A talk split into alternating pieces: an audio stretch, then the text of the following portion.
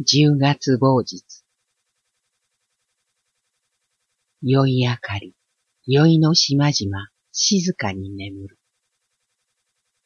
海の底には魚の群落。ひそやかに語るひねごと。魚のささやき、魚の気持ち。遠いところから落日が見える。地の上は紙一重の夜の前触れ。人間はうめきながら眠っている。宵の島々、宵明かり。兵隊は故郷を離れ、学生は故郷へ帰る。人事ならずと囁きながら、人々はうめきながら生きる。この世に平和があるものか。岩起こしのベトベトの感触だ。人生とは何でしょう？拷問の続きなのよ。人間はいじめられ同士。いつかはこの島々も消えてゆくなり。牛と鶏だけが生き残って、この二つの動物が混じり合う。羽の生えた牛、トサカを持った牛、角の生えた鶏、尻尾のある鶏。永遠なんぞというものがあるものか。永遠は耳のそばを吹く風なり。良い明かり、ただ島々は浮いている。乳母車のように揺れている。考古学者も滅びてしまう。起きてなくば罪は死にたるものなり。ああ、アブラハムもダビデもいかにも遠い神である。小説とはどんな形で書くのかわからぬ。ただひたすら空想するばかりだけでもないのだろう。罪を書く、描く。善はバカバカしいと鼻をかむ。悪徳だけに心を燃やす。月日が経てば忘れられ消えてゆく罪。じっと目を据えていると何のまとまりもなく頭が痛くなってくる。私の肉体はだんだん焼かれる魚のように興奮してくる。誰かと夫婦にならなければ、身の収まりがつかなくなってしまう。下宿屋は男の巣でありながら、誠に落書きのエデンの園のごとく、しんしんとこの深夜を後悔している。小説を書きたいと思いながら、何もかも邪魔っ気で、どうにもならない。狩りが泣いている。私は本当に詩人なのであろうか。詩は印刷機械のようにいくつでも書ける。ただむやみに書けるというだけだ。一文にもならない。活字にもならない。そのくせ何かを猛烈に書きたい。心がそのために弾ける。毎日家事を抱えて歩いているようなものだ。文字を並べて書く。形になっているのかどうかは疑問だ。これが詩というものであろうか。恋戦を力車に七車。過ぎてこうらず、我が心はも。昔の偉い、ぬかだ何がしという女の人が歌った歌も、でたらめなのであろうか。私は蚕のように熱心に糸を吐く。ただ、何の技巧もなく、毎日毎日糸を吐く。胃の中が空っぽになるまで糸を吐いて死ぬ。一文にもならぬことが不幸せでもなければ、運の悪いものと決めてかかることもない。希望のない後悔のようなものだけれども、どこかに浮島が見えはしないかと焦るだけだ。オニールのクジラ取りの戯曲を読んで寂しくなった。本を読めば本がすべてを語ってくれる。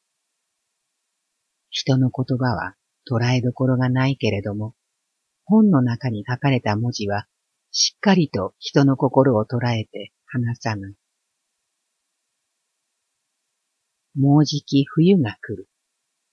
空がそう言った。もうじき冬が来る。山の木がそう言った。小雨が走って言いに来た。郵便屋さんが丸い帽子をかぶった。夜が言いに来た。もうじき冬が来る。ネズミが言いに来た。天井裏でネズミが巣を作り始めた。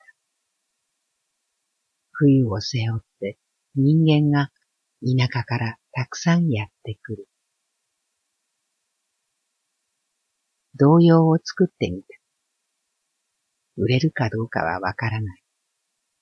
当てにすることは一切やめにして、ただ無茶苦茶に書く。書いては突っ返されて、私はまた書く。山のように書く。海のように書く。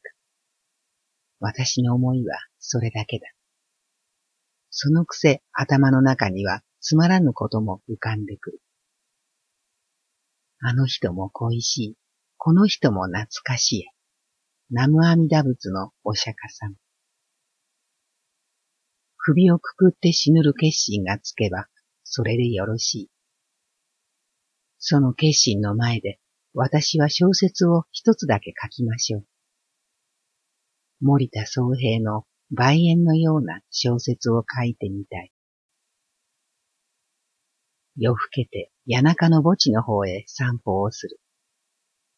きらめくばかりの星屑の光。何の目的で歩いているのかはわからないけれども、それでも私は歩く。あんまさんが二人笛を吹いては大きく笑いながら行く。下界は地とすれすれにもやが立ち込めて秋更けた感じだ。石屋の新しい石の白さが馬鹿に軽そうに見える。私は泣いた。行き場がなくて泣いた。石にもたれてみる。いつかは私も墓石になる時が来る。いつかは。私はお化けになれるものだろうか。お化けは何も食べる必要がないし、下宿代に責められる心配もない。肉親に対する感情。恩返しをしなければならないというつまらぬ呵責。みんな煙のごとし。雨戸の奥で石屋さんの家族の声がしている。まだ無縁な誰の墓石になるともわからない新しい石に囲まれて、石屋さんは平和に眠っている。朝になれば、また土を振るって、コツコツと石を刻んで金に変えるのだ。いずれの商売も同じことだ。石に腰をかけていると、お尻がしんしんと冷たい。わざと孤独に身を沈めた格好でいると、涙が後から後から溢れこぼれる。平和に雨戸を閉ざした横丁が奥深く続いている。小船の音がする。匂いのいい花の香りが漂っている。私はいつもお腹が空いている。少しでも金があれば、私は尾道へ帰ってみたいのだ。私は玉川にいる野村さんと一緒になろうかと思う。どうにも一人ではやりきれないのだ。誰も通らない星明かりの暗い通りを墓地の方へ歩いてみる。恐ろしい事物にはわざと突き進んで触れてみたいような錆びた気持ちだ。おかしくなければ私は尻からげになって四つん這いになって石道を歩きたいくらいだ。狂人みたいだというのはこんな気持ちを指して言うのである。結局は一体自分は何を求めているのだろうと考えてみる。金が欲しい。ほんのしばらくの落ち着き場所が欲しい。知らない路地から路地を抜けて歩く。まだ起きて賑やかに話し合っている家もある。ひっそりと眠っている家もある。十月某日。団子坂の友谷静江さんの下宿へ行く。二人という同人雑誌を出す話をする。十円の金の工面もできない身分で雑誌を出すことは不安なのだけれども、智也さんが何とかしてくれるのに違いない。豊かな暮らし向きでいる人の生活は不思議とも何とも言いようがない。智也さんに誘われて二人で銭湯へ行く。二人の小さい裸体が朝の鏡に映っている。マイオールの彫刻のような二人の姿が二匹の猫が戯れているようだ。なんということもなく、私は外国へ行きたくなった。バナナをいっぱい頭に乗せたインド人のいる都でもいい。どこか遠くへ行きたい。女の船乗りさんにはなれないものかな。外国船のナースみたいな職業というものはないかな。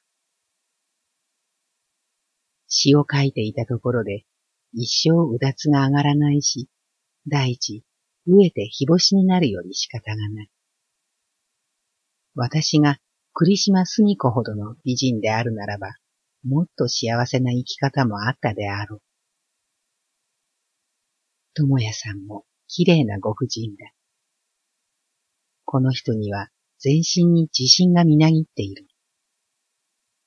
浅黒い肌ではあるけれども、その肌の色は野生の果物の匂いがしている。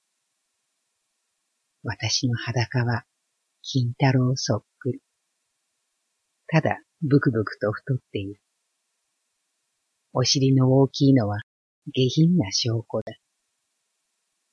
うまいものを食べているわけではないけれど、よく太っていく。ブクブクによく太る。智也さんは片練りのおしろいを首筋につけている。浅黒い肌が雲のように淡く消えていく。久しくおしろいをつけたことがないので、私は男の子のように鏡の前に立って体操をしてみる。ふっとこのまま走って電車道まで歩いたらおかしいだろうなと思う。裸で道中なるものか。何かの歌にあったけれども、誰も好きだと言ってくれなければ、私はその男の人の前で裸で泣いてみようかと思う。古の帰り、智也さんと団子坂の菊そばによる。ざるそばの海苔の香りが素敵。空もからりとして公正なり。庭の大輪の白い菊の花がそうめんのように白い紙の首輪の上に開いている。風車のような大輪の菊の花なり。湯上がりに蕎麦を食べるなぞとは幸福至極。二人は五百部ばかりで十八円ぐらいでできるよしなり。八ページで神は素晴らしくいいのを使ってくれるそうだ。私は名線の羽織を七に置くことを考える。四五円は貸してくれるに違いない。書く。ただ、それだけ。捨て身で書くのだ。西洋の詩人気取りでは、いかものなる。気取りはお預け。食べたいときは食べたいと書き、惚れているときは惚れましたと書く。それでよいではございませんか。空が美しいとか、皿が綺麗だとか、ああという簡単詞ばかりでごまかさないことだ。今に私は本格的なダダイズムの詩を書きましょう。帰りの坂道で磯里幸太郎さんに会う。この涼しいのに尻からげ。セルの着物に角帯。私は下宿に戻る気もしないので、道坂へ出て千駄木町の方へ歩く。涼やかな往来を学隊が行く。藍染めから一高の方へ抜けてみる。堤内のイチョウが金色をしている。円楽県の横から曲がってみる。菊富士ホテルというところを探す。宇野浩二という人が長らく泊まっているよしなり。小説家は詩人のようでないから、ちょっと恐ろしい。鬼のようなことを言い出されては、こっちが怖い。そのくせ、なんとなく会ってみたい気もする。小説を寝て書く人だそうだ。病人なのかな寝て書くということは難しいことだ。ホテルはすぐわかった。おっかなびっくりで入っていくと、女中さんは気さくに案内してくれる。宇野さんは青っぽい布団の中に寝ていた。なるほど、寝て書く人に違いない。スペイン人のようにもみあげの長い人。小説を書いている人は部屋の中までなんとなく満ち足りた感じだった。話をするように書けばいいでしょうと言った。なかなかそうはいきませんねと心で私は答える。散らかった部屋。誰かが訪ねて見えたよしにて、早々に引き上げる。ああ、宇野工事までに行くには、善と遥かなりだ。宇野工事とは、いい名前なり。寝てかけるということは、大したものだと思う。話をするように書くということが問題だ。あのね、私はね、と書いてみたところで、どうにもなるものではない。作家の部屋というものは、なんとなく凄みがあって気味が悪い。歩きながら、女子美術の生徒の紫の袴の色の方が、福育としていると考え。小説とは、つまらないものかもしれない。人々は生き生きと歩き、話し、暮らしている。街を歩いている方が小説よりも面白い。夕方下宿へ戻る。野村さん、日曜日には遊びにいらっしゃいという置き手紙あり。がらんとした部屋の中に座ってみる。落ち着かない。寝ている宇野浩二の真似でもしてみようかと思うけれども、太っているので、すぐ両肘が痺れてくるに違いない。夕飯頃の下宿は賑やかだ。みんな金を払っているから。煮物の匂いも羨ましい。